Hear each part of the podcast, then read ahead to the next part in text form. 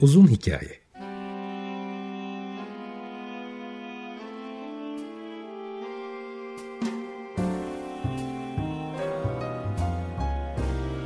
Sinir bilim, psikoloji, felsefe ve müzik.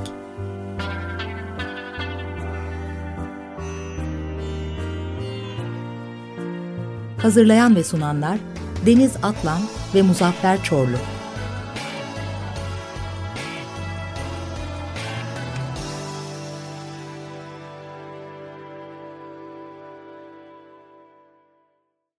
95.0 Açık Radyo'dan, Açık Radyo.com.tr ve onun uzun hikayesinden herkese iyi sabahlar, günaydın. E, bugünkü konuğum Profesör Cem Say ile birlikte bu programı e, yaklaşık 3 ay önce yapmak istiyordum. Çünkü yapay zeka konusuna girerken önce Cem Say ile konuşayım istedim. Fakat hem o uygundu hem olmadı vesaire. Fakat o arada 9 tane e, konuğum oldu ve o konuklardan sonra en sona Cem Say'ın kalması çok iyi oldu. Çünkü o kadar güzel sorular sordular ki bana. Ben dedim ki bunu Cem Say'a soracağım. Dolayısıyla bugün karşımda Cem Say var. Hocam hoş geldiniz. Hoş bulduk. Şimdi ben e, psikiyatriden tiyatroya, çizgi romandan dansa, felsefeye, yaz tutmaya, müziğe, spora ve beslenmeye kadar yapay zeka konusunda o konunun uzmanlarıyla konuştum. Tabii ki o, uzmanlar e, yapay zeka uzmanı değildi ama kendi konularındaki uzmanlıkları yapay zeka ile ilgili e, iletişime geçtikleri her noktada bana cevap verdiler. Fakat onlar bana birer soru yazdırdılar. Ben dedim ki tamam en sonunda Cem Say'a soracağım bunu. Fakat ben e, özel bir soruyla girmek istiyorum. Çünkü 2021'deki sanıyorum son kitabınız En Hakiki Mürşit kitabınızla başlayayım. E, bu kitabın adı çok manidar. E, fakat niye öyle bir isim koydunuz? Ben o kitabı okumadım. Fakat neden En Hakiki Mürşit dediniz? Sonra konulara geçeriz. Şimdi biliyorsunuz siz de okudunuz çünkü benim iki tane ondan önce kitabım vardı. 50 soruda yapay zeka ve yeni dünya yeni ağ. Evet. Daha çok bilgisayar mühendislerinin dünyaya dünyanın başına sardıkları veya sarmak üzere oldukları yeni teknolojilerden bir de bunun dünyayı evrenin geri kalanını anlayışımıza bir ayrı bir bakış açısı sağlayıp sağlayamayacağından falan bahseden kitaplardı. sonra bu pandemi oldu ve pandemi sırasında çok rahatsız edici bir gerçekle karşılaştık. yani bilimi komple reddeden insanlar var. Ben de bu konuyu ele almak istedim. Yani bilim nedir? Neden işte kayınçomuzun Facebook'taki arkadaşının e, yazdığına az inanmalıyız da bilim insanlarının bir işin uzmanının dediğinin e, ne daha çok inanmalıyız. Çünkü o da ki cümle bu da cümle. Yani fikir özgürlüğü hepsine eşit inanmayı gerektirmez mi filan diye düşünülebilir. Bu, bu konulara kafa yordum ve o yüzden e, o kitap yani daha daha geniş bir çerçeveden Bilim diye bir şey neden var? Onun yöntemi nedir? Onu acaba hani sadece doğayla ilgili değil e, bir şeylere inanıp inanmama konusunda bir yordam olarak da onun tekniklerinden yararlansak daha mı iyi olur, hakkımızda daha mı hayırlı olur filan. Bu, bu, bunları genelde işte değil mi? İçinde yine yapay zeka falan filan da var ama diğer bilim dalları da var. E işte aşı karşıtları var, var oğlu var. Öyle bir kitap oldu. E işte bilim denince de Atatürk'ün en hakiki mürşit ilimdir e, lafından e, esinlenerek başlığı öyle koydu. Şimdi ben bu soruyu şunun için sordum. Tabii ki en hakiki mürşit herkesin de e, anlayacağı gibi Atatürk'e bir referans ama Orta Çağ'da yanılmıyorsam 15. yüzyılda Bruno e, evrenin merkeziyle ilgili fikirleri yüzünden İtalya'nın göbeğinde Milano'da e, yakıldı. Dolayısıyla e, bu bütün bilim insanlarının hatta sanatçıların e, zorlandığı bir alan. Yani insanların şimdi siz dediniz ki bilime inanmayan ya da bilime güvenmeyen insanların varlığından yola çıkarak yaptım. Şimdi bu yaptığın yazdığınız kitapta belli ki e, bilime inanmayan, güvenmeyen ya da bilimin metodolojisini e, fazlaca ciddiye almayan insanların sayısının çok olması lazım ki sizi böyle bir şeye itti. E, bunun yapay zeka ile de şöyle bir ilgisi var. Yapay zekada da e, sonuçta insanlar robotlar bizi eleme geçirecek gibi son derece e, klişe sorularla bu konuya yaklaşıyor. Fakat Bruno'da olduğu gibi siz de şey düşünüyor musunuz? Hala insanları ikna etmede şu anda başarılı değil miyiz? Bilim insanları ya da sanatçılar olarak. E, yani insanları ikna etmek diye bir misyonumuzun olduğunu bence daha yeni yeni fark etmeye başladık. Bilim insanları açısından konuşuyorum. Yani ben hakikaten ya hayatımın ve meslek hayatımın da önemli bir bölümünde benim meslek alanımda zaten ikna edecek, ikna etmek biraz daha kolay. Çünkü yapıyorsunuz o ortaya çıkıyor onu görüyorlar inanıyorlar. Yani hayır ben cep telefonu diye bir şeyin varlığına inanmıyorum diyen birisini hakikaten karşılaşmak zor. Ama işte mesela gözüyle görmüyor mikrop, virüs diye bir şeyin e, olduğunu ve resmen buna buna inanmayan insanlar ve de çok var. Ve de sanki bunun da bir şeyi var. Bir modası tekrardan canlandı gibi Hı. ya da işte bu bizim insanlığın başına sardığımız diğer tuhaf şey olan internet yüzünden bunlar kendi aralarında daha iyi haberleşip e, bu cahilliklerini daha e, gözümüze sokmaya başladılar. Bunlar bir kitle oldukları anlaşılınca bunlara yönelik e, siyaset yapıp bunlardan oy alan siyasetçiler falan ortaya çıktı. Demek ki bir de bu lazımmış. Yani insanlara bu ortaya çıkardığımız gerçekleri bildiğimiz kadarıyla gerçek çünkü e, doğanın işleyişiyle, evrenin e, düzeniyle falan ilgili bulduklarımızı bir de onlara ikna etmek lazımmış. Aslında hani tabii devletin hmm. eğitim sisteminin falan görevi bu ama son zamanlarda işte e, pirimiz Carl Sagan'dan bu yana diyelim e, bilim insanlarının bazıları da bunu e, kendilerine bir misyon olarak alıp e, bu bilgiyi yayma, ikna etme işini ayrı bir e, yönden ilerletiyorlar ve ben de kendi çapımda onlardan biri olmaya çalışıyorum. Peki insanın beyni buna hazır değil mi? Mesela benim aklıma şey geliyor. İnsanın beyni buna hazır olmamalı ki e, mesela düz dünyacılar gibi ya da işte aşıyı bile bile yani şu anda Afrika'da, Güney Amerika'da e, görece daha az ekonomik e, kalkınmış ülkelerde e, hastalıklar insanları öldürüyor. 1300 işte 47'lerde Avrupa'nın yarısının neredeyse öldüğü e, veba salgınında olduğu gibi insanı kıran e, virüslere karşı, e, mikroplara karşı bile insan hayatta kalmak için önce kilisenin duvarlarına gidip e, ki o kiliselerin kapıları kapandı ve e, onlar da e, baktılar ki kiliseden bir hayır yok. Belki de Rönesans'ın başlamasına yol açtılar. Fakat hiç mi insanların içinde yıllar geçtikçe biz yanılıyor olabilir miyiz gibi bir motivasyon uyanmadı. Çünkü benim gördüğüm kadarıyla Avrupa'da da dahil olmak üzere e, Avrupa'nın göbeğinde yaşayan bir insan olarak gerçekten hurafelere karşı herhangi birisi şu anda Twitter'da ya da herhangi bir sosyal ortamda yarın başımıza bir meteor düşecek dese, hiçbir referans vermese, kötü haberden ötürü milyonlarca insanın etkileşimine girdiği e, bir haber olabiliyor. Yani demek istediğim şu, insan zihni hiç hazır değil mi? İnsan zihninin ön yargıları, kolektif bilinçaltıyla mı ilgilidir bilmiyorum. E, bunlara aslında hazır mı? Yani cahillik bizim için e, daha mı konforlu bir alan? E, şimdi tabii siz de e, biliyorsunuz bu insan zihninin altyapısının işte beynimizin ve işte software'inin de yani bu bu şekilde düşünmeye başlıyor e, hale gelmemizin e, geçmişini biliyoruz. Bu işte Afrika'da bir takım e, çayırlıklarda filan olmuş bir olay. E, bizim beynimiz aslında o zamanki atalarımızınkiyle neredeyse aynı e, sistem. E, hardware olarak mı software olarak mı aynı sistem? Aslında işte hardware'e gömülü gelen software işletim sistemi olarak da maalesef öyle. Mesela Öyle olmasaydı o zaman biz şimdi böceklerden korkacağımıza arabada kemerini bağlamayan insanlardan ya da sigara gördüğümüzde filan korkmamız lazım. Çünkü çağımızın esas korkunç öldürücü şeyleri bunlar. Ama işte bilmem kaç zaman önce beynimiz e, daha e, eski atalarımızdan evrilirken korkunç olması gereken yani korkarsak bir hayatta kalma avantajı verecek olan şeylerden korkuyoruz. O yüzden yani e, bir takım inanışlarımız ya da bir takım tepkilerimiz, bir takım şeyleri görmeme ya da göz ardı etme tandanslarımız, işte o meşhur sistem 1, sistem 2 denen iki değişik hızla düşünme ve olaylara yaklaşma tarzımız filan bayağı işte bizim e, donanımımıza bağlı ve birisi ciddi şekilde bizim donanımımızı, DNA'mızı filan değiştirmedikçe maalesef bizim kafalar böyle çalışıyor. Sonradan yani o yüzden bu mantıklı düşünme, mantık denen olayın kendisi, veriye, delile bağlı düşünme, fikrini değiştirebilme, işte gözünün önünde olsa bile bir bir şeyler, bilim insanlarının verdiği diğer kanallardan gelen e, deliller eğer seni ikna ediyorsa o konuda fikrini değiştirebilme. Bunlar çok çok yeni olaylar ve de şeyimizde değil yani içgüdülerimize kazılı olanlardan değil. Onun öğrenilmesi gerekiyor. Onu öğrenip ona göre davrandığınızda ama daha çok hayatta kalıyorsunuz. İşte çocuğunuz saçma sapan hastalıklardan ötürü aşısızlıktan ölmüyor falan filan. Bir sürü bir sürü avantajı var ama maalesef onun da onu daha içgüdü haline getirebilmiş değiliz. Onu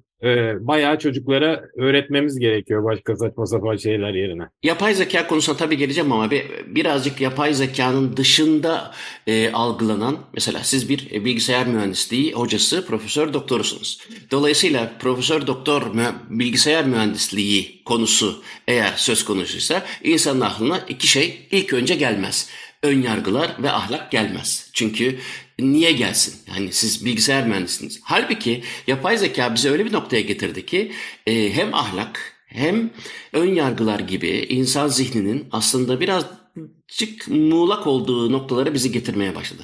Çünkü insanların sorguladığı şeyler var. Acaba işte e, yapay zeka bizi bildiğimiz e, rafine ahlaktan alıp başka yere getirecek mi gibi. Fakat gördüğüm kadarıyla sizin öyle bir kaygınız yok. Çünkü hem röportajlarınızı dinliyorum hem e, yazılarınızı okuyorum falan. Siz çok netsiniz. Hatta geçenlerde bir programınızı seyrettim. E, o zaten beni o daha bir deklanşe etti. Dedim ki dur tekrar bunu Cem Say'a sormam lazım. Mesela tabii ki bir hani daha önceki herhalde bir, bir buçuk yıl oluyor beraber program yaptığımızda e, bir futbol maçında mesela ya da basketbol maçında e, hakem yapay zeka olup ön yargılardan kurtulmuş olsa daha iyi olur muydu? Sorusunun cevabı eğer evet her şeyi görüyor görüyorsa o zaman niye insan olsun? İnsanın çünkü dezavantajları var. E, mesela ön yargılı. Şimdi geçen bu süre içerisinde e, yapay zekanın da aldığı son bir yılda hele, hele aldığı yol ortada. E, hala böyle düşünüyor musunuz? Mesela yapay zeka bizi insanın belki karanlık belki de eksik noktaları olan ön yargılar konusunda e, bizi elimine edip daha güzel bir yere getirebilir mi? Yani ahlak ve ön yargılar konusunda yapay zeka bize bir şeyler öğretebilir mi? Ee, şimdi tabii yapay zeka diye tek bir şey yok. Bu yapay zeka ülküsüne ulaşmak için bir sürü değişik e, fikir ortaya atılmış. Mühendislik açısından farklı planlar, Hı. farklı... E... Karar vericilik noktasında olabilir evet. bu. Ya da işte mesela bir psikiyatristle e, Yankı Yazgan'la konuştuğumuzda o demiştik ki mesela işte insanlar dertlerini bir programa anlatıyor. Chat GPT gibi diyelim e, çok kabaca e, ve o bir cevap veriyor. Ve o verdiği cevabı insan, danışan kişi e, onu normal bir yani gerçek bir insandan ziyade onu dinleme eğilimine de girebilir. Girmeye de bilir. Diyebilir ki e, bu benim dertlerimi anlayamaz. Bu benimle empati kuramaz. Ya da diyebilir ki bu ön yargısız yani beni dinliyormuş gibi yapmaz. Daha gerçekçi olabilir diyebilir. Sonuçta iki taraflı yani madalyonun iki tarafı da var. Evet yani şu anlamda söyledim e, yapay zeka tek bir yapay zeka tipi yok e, diye. Kitaplarımda da yazdığım gibi hani eski yaklaşım mesela bizim her şeyi sıfırdan yapıp kullanacağı bütün kelimelerin anlamlarını da bizim matematik formülü gibi ona yazıp filan bütün bu zihni teker teker tuğla tuğla bizim inşa etmemiz üzerine kuruluydu ve de zihin denen şey çok karışık olduğundan biz de onu o boyutta başaramıyorduk zaten. Ama bu yeni ChatGPT'nin filan dayandığı teknoloji insanların dediklerini ona okutuyor ve insanların dediklerinin müziğini, ritmini anlıyor. Ha bu bu bu bu kelimeden sonra bu kelime geliyor demek ki. Nin hesabını yapmaya başlıyor ve bu bu kadar basit gibi görülse de ilk başta Allah Allah filan filan kelimelerden sonra falan kelimenin gelme ihtimalini hesaplıyor. Yani bu mu yani? desek bile eğer internetin hepsini yazılmış bütün e, sohbet odalarındaki bütün sohbetleri yazılmış bütün romanları yazarlarına falan sormadan buna yüklerseniz ve de bunu yaparsanız yani ona bir soru sorarsanız onun verdiği cevap hem o bütün o bilgiye dayalı ama hem de bu olayın doğası gereği insanlar tarafından imal edilmiş insan e, e, ön yargıları falan hepsini de barındıran bir cevap oluyor. Aslında ChatGPT'nin teknolojik olarak beni en çok heyecanlandıran tarafı ondan önceki önceki konuşmamızda onlardan bahsetmiş miydim bilmiyorum. Bu ChatGPT bir grup büyük dil modeli denen e, ürünün sonuncusu. GPT-2 vardı. E, sonra GPT-3 vardı. Sonra onu bu ChatGPT denen şey haline getirdiler. Yani insanlarla artık konuşacak bir şey yaptık diye insanlığa açtılar. Öbürleri herkese açık değil. ChatGPT yaparken Ekstra bu demin dediğimden farklı olarak onun üstüne yaptıkları şey şu. E, genel dilin ritmini bütün interneti yalayıp yuttuktan sonra öğrenmiş sistemi halka açmadan önce e, bu iş için para alan insanla konuşturuyorlar. Yani e, zehrini onlara e, dökmesini sağlıyorlar. Çeşitli sorulara verdiği cevapları aman Allah'ım hayır böyle demeyeceksin. Bunun cevabı şudur filan diye o insanlar onunla böyle bir diyalog halinde o, ona bir cila çekiyorlar yani ona ince ayar diyorlar. Orada ona öğrettikleri şey bana sorarsanız ahlak gibi bir şey. Yani çünkü e, özetlemem gerekirse hani sözelcilere o ince ayar denen 6 aylık sürecin içinde ne yapıldığını özetlemem gerekirse ona ahlak öğretiyorlar.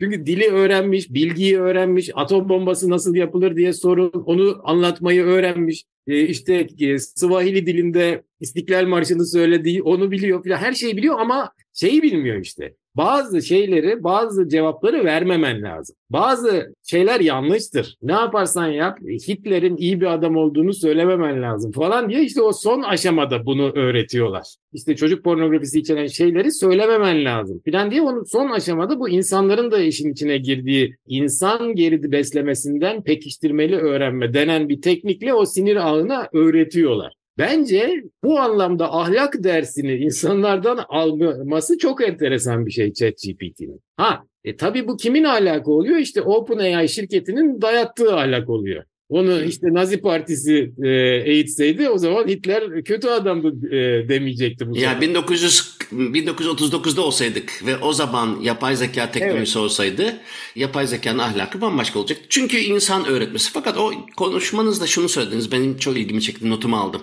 Zihin çok karışık bir şey dediniz ya. Neden çok karışık zihin?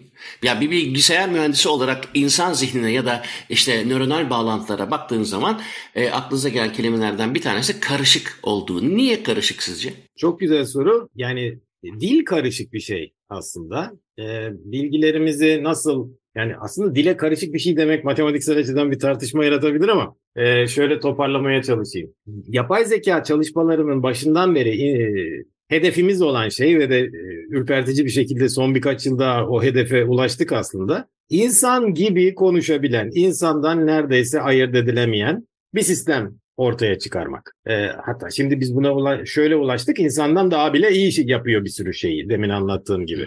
Bildiğimiz kadarıyla bu insan beyni denen makine, bizim zihnimizin kökeni olan o organımız hakikaten yani şey birçok basit matematiksel ölçüte göre de evrendeki en karmaşık şey. Anlatabiliyor muyum? Yani daha daha böyle e, karışık bir sistem, daha Arap saçı bir sistem e, bilmiyorum ben. Basit e, iş yapan bir temel parça tipinden oluşuyor ama onlardan milyarlarca var ve onlar birbirlerine hakikaten bir mühendis gelip açık baksa burası tam olarak ne yapıyor anlayamayacağı kadar Arap saçı bir şekilde bağlanmış. O yüzden onu analiz etmek. E, mesela birisinin beynini bütün e, kimyasal değerleriyle size verseler bu adamın sağcı mı solcu mu olduğunu anlamak mesela.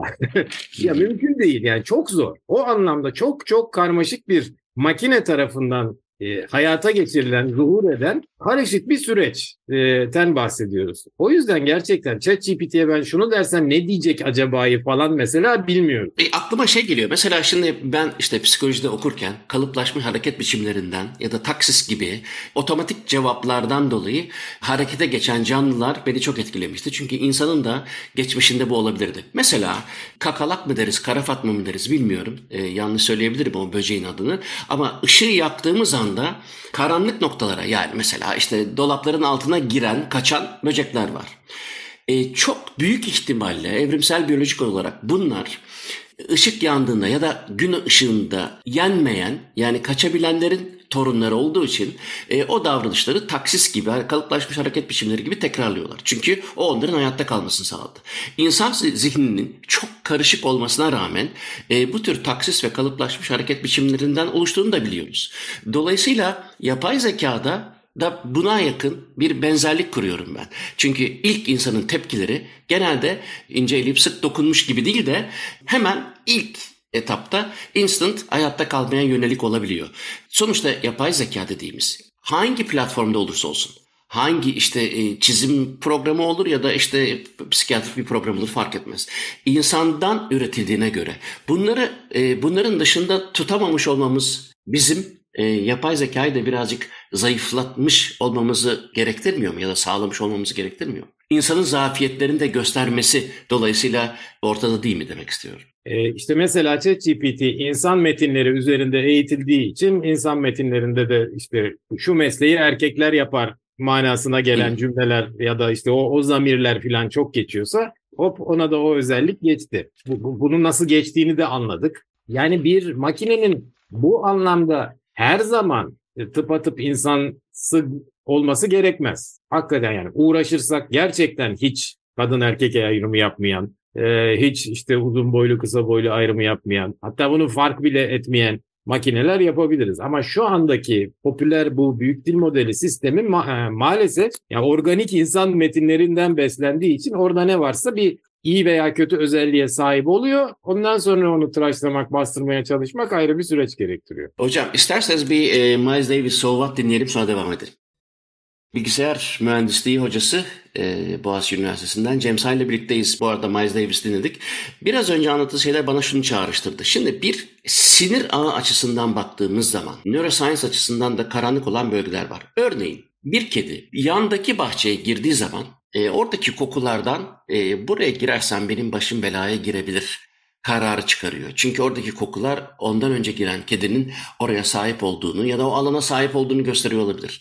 Dolayısıyla kediler genelde e, başkasının bahçesine girdiği zaman oradaki kediden daha çok korkuyor, daha güçlü olsa bile. Bu kolektif bilinçaltı yıllar içerisinde bize ahlakı öğretmiş olabilir. Yani yan taraftaki bahçeye girmezsek iyi olur. Aslında bizim hayatta kalmamızı sağlayan bir şey. Sonra biz bunu ahlaka devşirmiş olabiliriz. Bütün bu sinir ağları diyelim hadi. Çünkü e, bilgisayar mühendisliğinde kullanılıyor bu e, deyim. Bizim e, yıllar içerisinde, yüz yıllar, bin yıllar içerisinde öğrendiğimiz şeyleri gündelik hayatımızda ister istemez kullandığımız bilgiler haline geliyor. Bilgisayar mühendisliğinde yapay zeka olsun olmasın konu.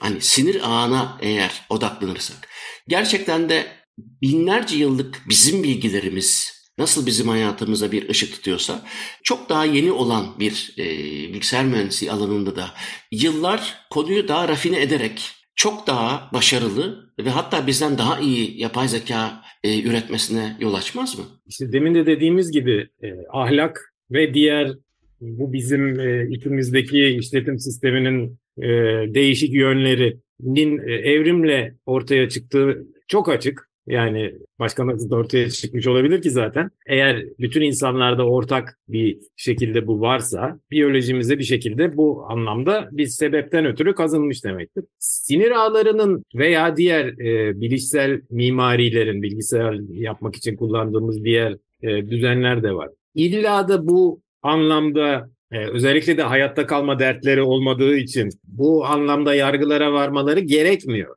Hatta yani hayatta kalma hiç umursamayan bir robot yapmak bazı açılardan bizim daha işimize gelebilir. Ya da işte hani yangına giderken eyvah deyip kaçmasın filan diye mesela. Ama işte insanlarla özellikle etkileşim sırasında insanlar için bu ahlak dediğimiz bir takım temel şeylerin önemini filan bilmesi, kendisi de bir şey diyecekse ya da bir bir karar verecekse onu da göz önünde tutarak e, vermesi tabii ki önemli. Yani o anlamda e, bilgisayarlara bu temel etik kurallarının e, nasıl kazandırılacağı önemli bir konu. Ta Asimov'dan bu yana hem edebiyatın hem de işte artık yavaş yavaş o e, derecede insan hayatına etki edebilecek makineler oluşturmaya başladığımız için son zamanlarda da işte gerçek mühendislerin kafa yorması gereken bir konu. ChatGPT'nin özelliği dil hemen bu konuları konuşabilir hale getirdiği için bizi hemen bir bir oturuşta bu, bununla karşılaşabiliyoruz. Bu mevzuyla karşılaşabiliyoruz. Şimdi bir konuşmanızın bir yerinde bir şey dediniz, onu not aldım. Benim için önemli bir nokta bu. Öğrenme sadece kafada olan bir şey değil. Bedeni de yani embodied cognition dediğimiz şey bizim bütün dünyayla olan ilişkilerimizde, dış çevreyle olan ilişkilerimizde bedenimizden aldığımız reseptörlerimizde enformasyonlar var. Dolayısıyla biz bir şeyleri aslında sadece zihnin yani kafatasının içinde olanların değil e, bedenimizle de öğreniyoruz ve ona tepki veriyoruz. Şimdi yapay zeka konusunda ne zaman sohbet etsem e, insanlar e, insanın beden tarafını biraz ihmal ediyor gibi bana geliyor. E, doğru mu düşünüyorum? Ya da siz mesela e, buna nasıl bakarsınız? Yapay zeka konularında ya da işte herhangi bir şekilde bilgisayar e, mühendisliği e, marifetiyle yapılmış bir şeyde insanın bedeniyle, beden reseptörleriyle aldığı duyguları, hisleri e, oraya nasıl yükleyeceğimiz konusunda neler söylersiniz? E, çok haklısınız. Bunun aslında temel bir e, sebebi var. Bilgisayar içinde olan şeyler, dijitalleştirilebilen şeyler, işte internetteki mesajlar falan filan bunları bilgisayara göstermek, o eğitim algoritmalarına dahil etmek falan çok daha kolay. Bir tane fiziksel robot yapıp ya da ne bileyim bin tane fiziksel robot yapıp onları gerçek hayatta e, çalıştırıp ondan sonra her düştüklerinde her hata yaptıklarında bir hata sinyali tekrar bir falan çok daha ucuz yani. Sadece tırnak içinde beyin, düşünce meselelerine e, odaklanmak. Tabii ki e, bizim varlığımız, beynimiz de onun ayrılmaz bir parçası olduğundan vücudumuzun diğer taraflarına işte fiziksel e, özelliklerimize, yer çekimine falan e, çok onunla alakalı bir sürü başka e, marifetimiz ve zihnimizin bunun bundan etkilenen bir sürü başka yönü var. Onların da işin içine girmesi e, de lazım. Robotikçiler yıllardır buna çalışıyor ama demin dediğim gibi yani bir robot kaç bin dolar biliyor musunuz Muzaffer Bey? o yüzden e, ChatGPT gibi bir şeyi yapmak için sadece işte bol miktarda bilgisayara ihtiyacınız var. Peki korkulardan bir tanesi şu. E, yapay zeka ne olursa olsun e, insanı geride bırakacak. Bu Şimdi şunu şunun için soruyorum. Ben mesela bir yapay zeka e, süper cahiliyim bilmiyorum. Müzik benim alanım müzik olduğu için müzik de çok kullanıyorum. Çok demeyeyim. E, kullandığım oluyor. Ama e, şöyle bir korkuya düşen insanları anlamakta zorluk çekiyorum. Sonuçta bu e, insan eliyle yaratılmış ya da insan zihniyle üretilmiş şeylerden bir de en azından bir fikir şimdilik. Fakat neden insanlarda şöyle bir korku var? Yapay zeka acaba bizi geçer mi? Yani insanların e, yapay zeka tarafından zihinsel ya da zekasal olarak geçileceği korkusunu neye dayandırıyorsunuz? Bir, iki, geçer mi gerçekten? Şimdi biliyorsunuz aylardan beri Amerika'da e, Hollywood grevi var. Onun evet, temel konularından bir tanesi de hem yazarların hem de oyuncuların e, yapay zekayı bizim işimizi yapmak için kullanmayacağınıza dair bir garanti istiyoruz deme talebine stüdyoların evet dememesi.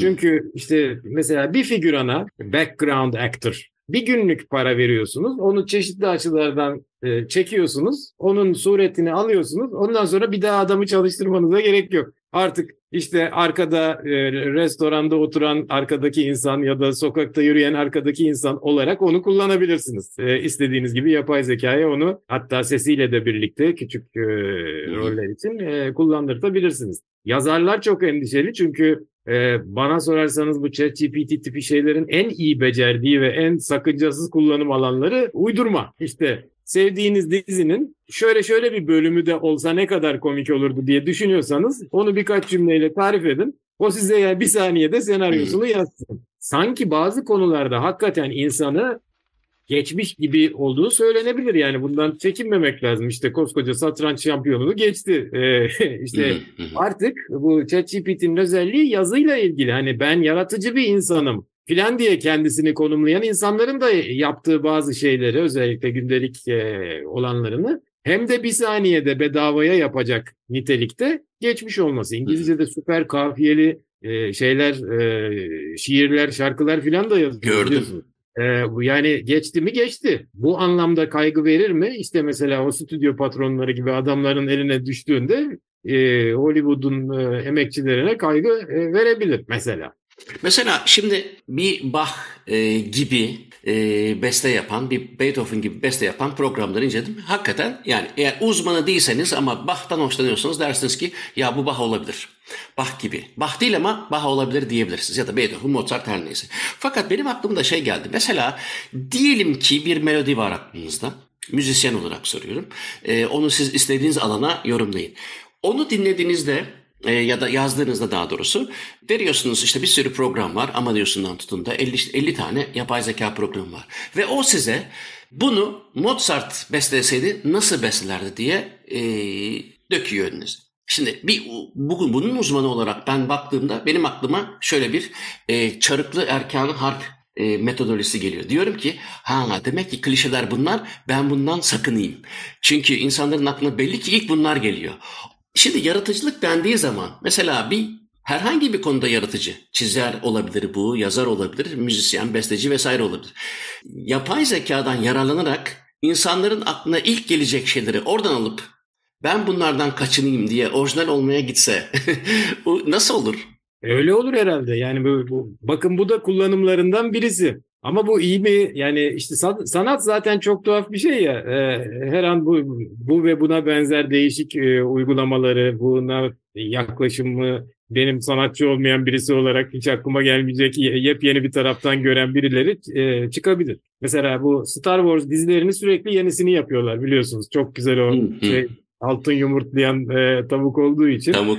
E, işte şimdi de şu karakterin dizisini bana 10 bölüm yaz e, diyebilirsiniz. Bazı insanlar da o tanıdığı, sevdiği tarzın e, more of that, e, ondan daha fazla görmek istiyor. E, o, maalesef o da e, çok rahat yapabileceği bir şey yazarlar açısından maalesef. Yani Beethoven'ın 9 senfonisi var. 10.sü yazıldı mı yazılmadı mı unutuldu mu? Hadi bana 10.sunu yaz dediğinde evet. e, yazıyor ama hani alıcısı var mı? Olabilir. Yapay zekanın e, ürettiği Beethoven 10. senfonisinin ya, alıcısı kesin olabilir. E, fakat bu... olacağını unutmayın. Yani insan onun için para ister onu yapan insan. Bu size 5 dakikada Şimdilik belki. evet. belki de şimdilik. Peki bir şey soracağım. Yapay zekanın tüm yapay zeka dünyasındaki tüm uygulamaların e, adil olmasını bekleyelim mi? Çok mu naif bir e, yaklaşım olur bu? Ya Elon Musk gibi, Google'ın patronu gibi, Bill Gates gibi adamlar tarafından yapılıyor. Yani bunların adalet diye bir derdi ancak hani ve belki vardır, belki yoktur. E, bu bunu şu anda e, büyük para babaları, büyük şirketler yaptığı için gündemlerinin birinci maddesinde onun olmasını ben hiç e, beklemem yani. Yani onların adaletine mi kalmış oluyor yapay zekanın evet. adaleti? O, evet. Bu ama çok ağır bir ağır bir şey söylediniz şimdi. Yani bilgisayar mühendisleri ya, ya da bir, e, sizin alanınızın e, bilim insanları, ahlakçıları nasıl karşı geliyorsunuz buna peki? Bir kere böyle bir problemin olduğunu, tam olarak bu şeylerin nasıl çalıştığını, mesela ChatGPT'nin dediklerinin her zaman doğru olması gerekmediği mesajını ben herkese her bu konuyla ilgili konuşmamda veriyorum. Çünkü yani mesela öğretmenler falan da dahil olmak üzere işte Afet İnan'ın hayatını yaz, e, tarihteki Türk kadın hükümdarlarını yaz filan. Unutabiliyor muyum? Onu, onu ChatGPT'ye yazar. Ondan sonra da onu alır. Gerçekmiş gibi inanırsanız ona başınıza çok fena şeyler gelebilir. Bir kere bu bunu insanların yani bu e, teknolojiye maruz kalacak ya da onu kullanacak sıradan insanların bu gibi şeyleri öğrenmesi lazım. Şimdi demin dediğimiz hani bunun e, hakkaniyetli olması, dediklerinin her zaman doğru olması, değerlerinin her zaman işte bizim babamızın bize öğrettiği değerlerle uyuşması falan filan bunların gerekmediğini, bunu bir takım para babalarının yaptığını ya da işte ne bileyim ileride açık kaynak öğrenciler tarafından eğitilmiş bir tane varsa onu da e, şey yap. Yani kimin yaptığını, kimin eğittiğini, ne tip verilerle eğitildiğini filan e, artık çağımızda bu kullanıcıların bu gibi şeylerle de ilgilenip bunlardan da haberdar olması gerek. Gayipten geldiğine inanılan e, bilgilerin peşinde koşan milyarlarca insan olduğu düşünülürse eğer yapay zeka konusunda da e, ben biraz endişeliyim. Mesela ileride e, herhangi bir din yaratabilir mi? Herhangi bir inanış e, ve müritleri olabilecek bir şey yaratabilir mi? Yani o insanların şeyine, insanlar yüzünden bu dediğiniz olabilir. İnsanlar hakikaten her şeye inanmaya e, meyilli, belli e, şeyleri, özelliklere sahip bir metin ya da bir cümleler kümesi e, oluşturursanız e, gayet başarılı bir inanış kurabilirsiniz. Ben sırf denemek için milliyetçi, muhafazakar ve patates karşıtı bir siyasi partinin manifestosunu yaz dedim ChatGPT'ye. Gayet yazdı yani. böyle milliyetçi muhafazakar söylemler var ama arada işte patates üretimi sınırlandırılacaktır falan diye. yani her şeyi yaptırabilirsiniz. Kendi içinde tutarlı mı diye de bir kontrol eder. Ondan sonra işte yeni 25 e, emir falan diye bunu e, salabilirsiniz. O sizin nasıl bir reklamcı olduğunuza kalmış. Peki nasıl bir gelecek görüyorsunuz? Şimdi yıl 2023 bu programı 20 e, sene sonra eğer hala varsa YouTube falan ya da işte Spotify dinleyenler bizde muhtemelen dalga geçecektir ya da 50 yıl sonra. Nasıl evet. bir gelecek görüyorsunuz? Mesela 50, 50 yıl demeyelim de çünkü gelecek giderek yakına geliyor. Hadi diyelim ki 10 yıl sonra bu anlattıklarımızın geçerliliği, güvenilirliği güvenilirliği nerelerde olur? Ne bekliyorsunuz bu? Ee, insan nasıl revize eder bütün bu yapay zeka konularını, uygulamalarını? Şimdi gelecekle ilgili tahminler konusunda e, hem de bu teknolojileri bilen hani birkaç sene önden beri ben bu GPT hmm. tipi şeylerin olacağını biliyordum. Ne kadar o kadar tutturamadım ki. Ben bildiğinizi biliyorum o yüzden. Ben çünkü daha yıllar öncesinde seyrettiğimde bugün aslında olan şeyleri söylediniz.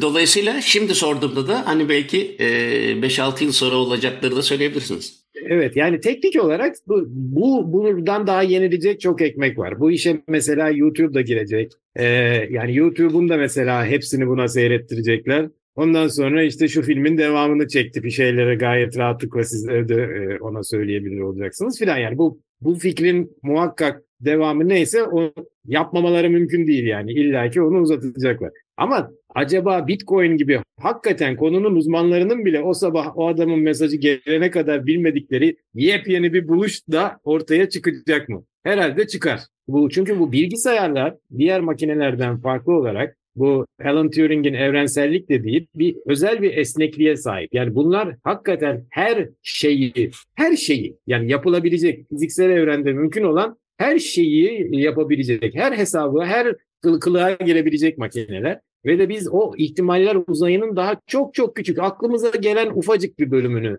denemiş durumdayız. Bizden akıllı yapay zekalar bu anlamda çok o uzayın bambaşka yerlerini de e, keşfedip çok enteresan. Mesela ne bileyim, aa meğerse böyle oluyormuş falan diye e, şaşırıp kalacağımız bir ekonomik düzen kurabilirler. Yani anlatabiliyor muyum? Şöyle şöyle yaparsanız işte ürünleri buradan buraya verirseniz e, şu dertleri e, yaşamadan yine e, dünyayı de devam ettirebilirsiniz falan diye bir çözüm vardır belki bir yerlerde. Anlatabiliyor muyum? Çözüm uzayı çok fazla ve biz onun çok küçük bir bölümünü keşfettik gibime geliyor.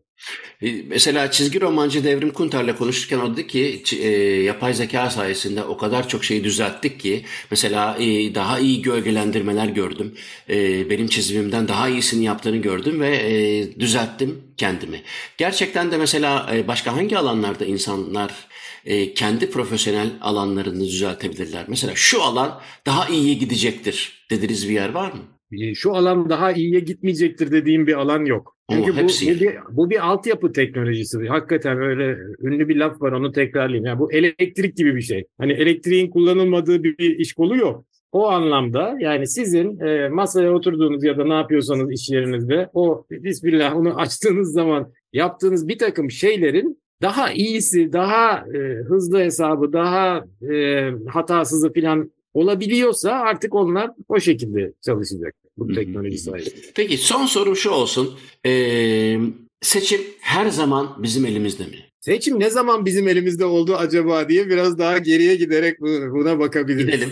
Mesela meşhur e, Yıldız Savaşları'ndan bahsettik. Demin Yıldız Savaşları filmlerine aşina mısınız? E, mesela o, oradaki ilk üç e, kronolojideki ilk üç filmde sonradan başlarına gelecek felaket bir olay olduğunu seyirciler olarak biz biliyoruz.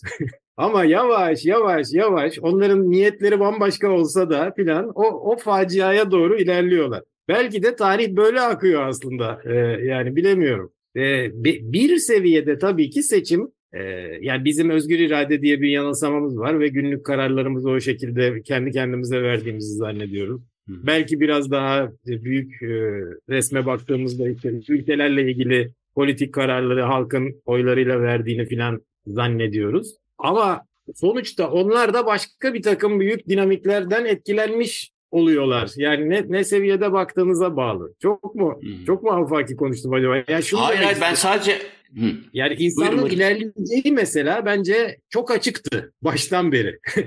yani insanlarda bu kafa oldukça, birbirleriyle yarışma dürtüsü oldukça, e, çevrede o kaynaklar oldukça, o kaynaklardan daha akıllıca aletler yapıp doğanın işleyişini daha iyi öğrenip daha iyi silahlar falan yapanların daha ileri gideceği yani o, o iş zaten Allah'ın emri o baştan öyle olacağı belliymiş. Yani insanlar biz daha fazla ilerlemeyelim deseler bundan 2000 yıl önce mesela bu böyle bir ihtimalin olacağını zannetmiyorum ben. Aynı şekilde şimdi de gittiğimiz yer her neresiyse e, muhtemelen oraya bir sebepten ötürü gidiyoruz ve öyle devam edeceğiz. İnşallah iyi o bir şey, yerdir. Umarım ama şeyi açalım mı? Özgür irade bir yanılsama mı?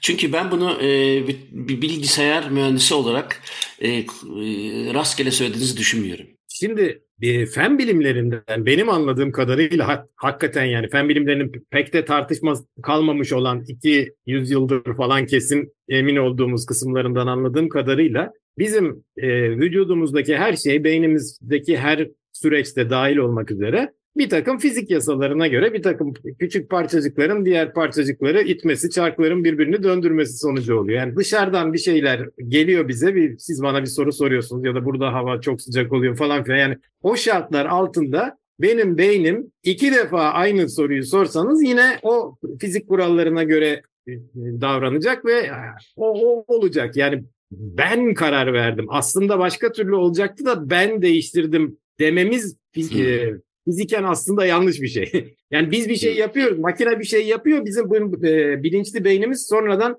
o olayın e, üstleniyor. ben yaptım diyor. Aslında fizik kanunu yapıyor onu yani. Ve benim özgür iradeye bakışım bu. Harika. Ben katılıyorum size. Bugün e, bilgisayar mühendisi hocası Profesör Doktor James Hay ile birlikte e, son noktayı koyduk yapay zeka konusunda. Çok güzel sorulara çok güzel cevap verdi. Hocam hoş. Gerçekten çok teşekkür ederim. E, yeni şeyler öğrendim. Bir, birkaç sene geçsin bakalım nereye gidecek bu iş. Sonra belki vaktiniz olursa tekrar program yaparız. Bakalım. Çok sağ olun çağırdığınız için. Ben de teşekkür ederim. Radyom adına da. E, bana ulaşmak için Muzaffer Coğlu Gmail adresine ya da Deniz Atlam Gmail adresine yazabilirsiniz. Spotify'a koyacak Açık Radyo programı. Ben de görüntü olarak YouTube'a koyacağım. Haftaya görüşürüz. Hepinize günaydın.